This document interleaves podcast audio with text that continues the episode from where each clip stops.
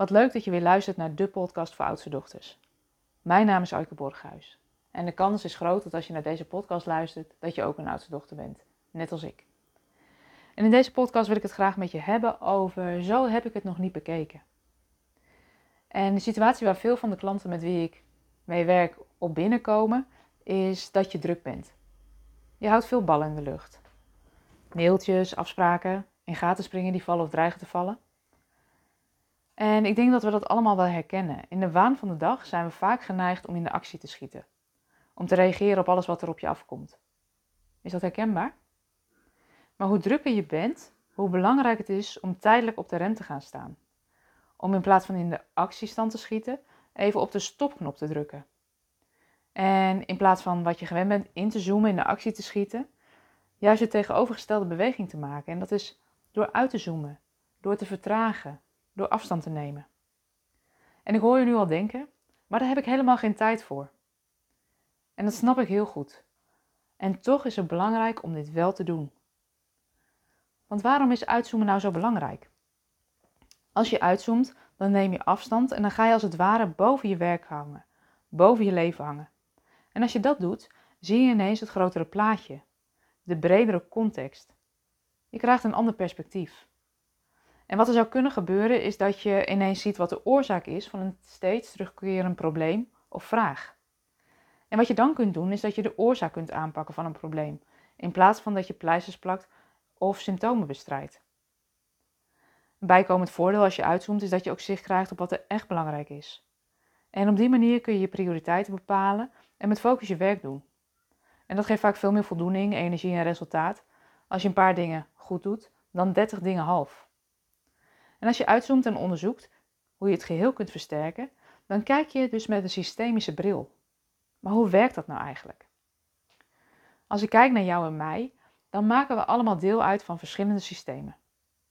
Ik maak in mijn leven deel uit van verschillende systemen, maar jij ook. We maken namelijk deel uit van het gezin waarin we geboren zijn. Misschien heb je nu wel een gezin. Je bent misschien in loondienst of werkt voor een organisatie. Je maakt deel uit van een team. Je zou ook deel kunnen uitmaken van een vereniging, misschien wel van een club. En wat er vaak gebeurt is dat je loyaal bent naar al die systemen waar je deel van uitmaakt. En vanuit al die systemen kan er een beroep op je gedaan worden. Een voorbeeld wat ik soms tegenkom is: hey, er valt een gat in het rooster en jij bent eigenlijk vrij bij je kinderen. Wat doe je dan? Ga je wel werken vanuit dat grote loyaliteitsgevoel naar je werk, omdat die patiënten niet zonder je kunnen? Of blijf je thuis bij je gezin? Het kan ook zijn dat je je meer verbonden voelt met het team waar je deel van uitmaakt dan met de organisatie waar je voor werkt. Het kan goed zijn om je bewust te zijn vanuit welke loyaliteiten je bepaalde dingen doet of laat. Veel van de patronen waar je later in je leven tegenaan loopt, hebben een oorsprong in het gezin waarin je ooit bent opgegroeid. En die patronen die je daarop ontwikkelt, die waren nodig en helpend om te overleven. De vraag is alleen of die patronen nu op dit moment nog steeds zo helpend zijn.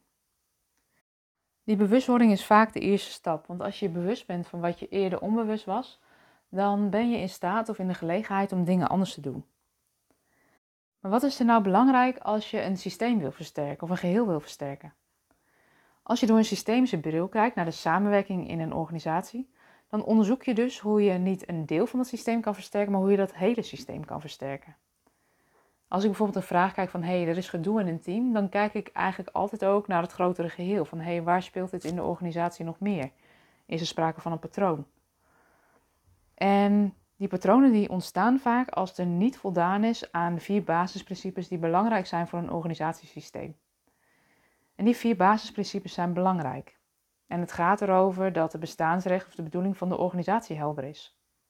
Het is belangrijk dat er een heldere ordening is. Het is belangrijk dat er een balans in geven en nemen is. En ook is er sprake van een binding. Iedereen die deel uitmaakt van het systeem heeft recht op een plek. Ik neem je even mee langs deze basisprincipes. Want wat bedoel ik nou eigenlijk met de bedoeling of het bestaansrecht? Een organisatie is ooit opgericht met een intentie, met een bedoeling. Het is belangrijk dat wat er in de organisatie gebeurt in lijn ligt en bijdraagt aan die bedoeling en het bestaansrecht en op die manier ook het geheel versterkt. Het kan ook zijn dat het bestaansrecht van een organisatie verdwijnt en dat een organisatie ook stopt, of zich aanpast.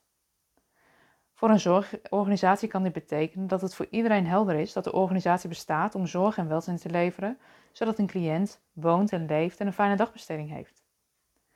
Als de bedoeling, het bestaansrecht helder is voor iedereen die werkzaam is binnen de organisatie, dan geeft dat rust. Het tweede basisprincipe is de ordening. Helderheid over de ordening is belangrijk. Want wie neemt welke beslissingen? Wie is waar eigenaar van? Als dat duidelijk is, weten mensen in een organisatie waar ze aan toe zijn en nemen ze vaak meer eigenaarschap voor hun werk. Als daar onduidelijkheid over is, dan kan dat verlammend werken. Mensen kijken naar elkaar en komen niet in actie. En dat zie je bijvoorbeeld gebeuren na een reorganisatie. Wie is waar nu verantwoordelijk voor en wie doet wat? Helderheid geven in de ordening, functies, taken en verantwoordelijkheden brengt rust. Wat in die systemen ook belangrijk is, is dat er een balans is in geven en nemen. Als je in dienst bent bij een werkgever, dan heb je een contract. En in dat contract, in dienstverband, heb je samen afspraken gemaakt. Jij levert arbeid en in ruil daarvoor ontvang je salaris. Ook willen mensen graag gezien en erkend worden voor de bijdrage die ze leveren. Als je een tijd veel meer geeft aan een organisatie door bijvoorbeeld veel tijd en energie in je werk te steken, door over te werken zonder dat het gezien of gecompenseerd wordt door de organisatie, dan kan dat op lange termijn de balans in geven en nemen verstoren. En dat kan gaan wringen op de langere termijn. En daarom is het zinvol om je af en toe af te vragen: is er nog een gezonde balans in geven en nemen? En wat kan ik doen om gezonde grenzen te stellen, waardoor de balans herstelt? Binding. Een van de basisprincipes in een organisatiesysteem is binding. Iedereen in dienst bij de organisatie heeft recht op een plek. Die hoort erbij. Dat maakt het ene werk niet meer of minder belangrijk dan het andere. Vergelijk het maar eens met het voorbeeld: wat merk je eerder op? Dat een manager een maand met vakantie is of dat de schoonmaker een maand zijn werk niet heeft gedaan?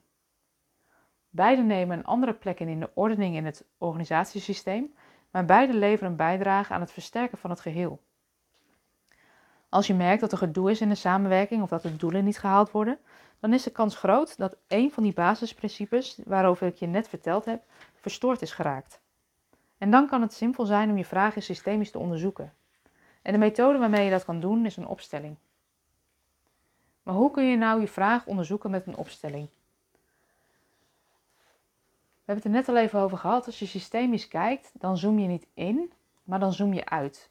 Je neemt als het ware afstand van de vraag waar je eerst nog middenin zat.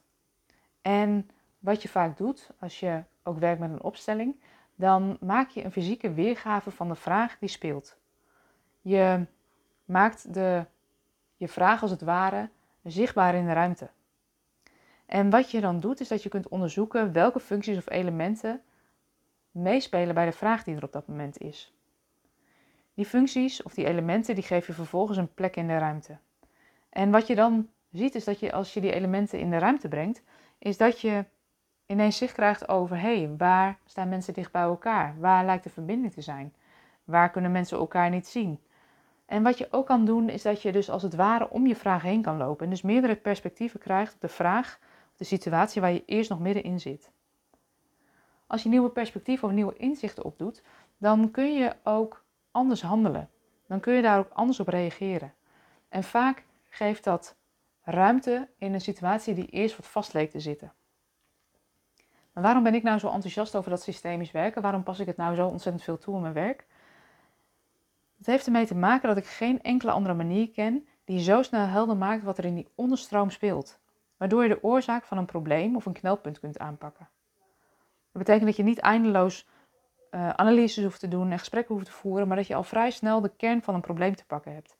En dat je vanuit dat inzicht van die kern van het probleem samen praktisch aan de slag kan om die problemen op te lossen. En heel vaak kan een organisatie dat ook zelf. Want een organisatie heeft gewoon ook het herstellende vermogen dat op het moment dat dingen uit balans zijn geraakt, dat ze weer in balans kunnen komen. In de praktijk merk je dat als je de echte oorzaak aanpakt van een probleem, dat er daarna weer met meer energie, plezier en voldoening wordt samengewerkt. En dat is wat ja, mij dan weer heel blij maakt als ik dat zie gebeuren. In deze podcast heb ik je wat achtergrondinformatie gegeven over wat er nodig is als je um, ja, het geheel wil versterken. Systemisch kijken geeft je een andere tool in je gereedschapskist die je net kan helpen om ja, tot andere oplossingen of andere inzichten te komen. Mocht je deze podcast nou interessant vinden, abonneer je dan even, want ik zal vaker dit soort informatie met je gaan delen. Dat vind ik ook leuk om te doen. Ik denk dat het belangrijk is dat we allemaal wat meer weten over de systemen waar we deel van uitmaken, familiesystemen, organisatiesystemen. Um, dus abonneer je even als je dat leuk vindt. En mocht je nog een vraag hebben naar aanleiding van deze podcast, stuur me dan even een berichtje. Misschien antwoord ik jouw vraag dan wel in de volgende podcast. Voor nu wens ik je in ieder geval een hele fijne dag en uh, wie weet tot snel.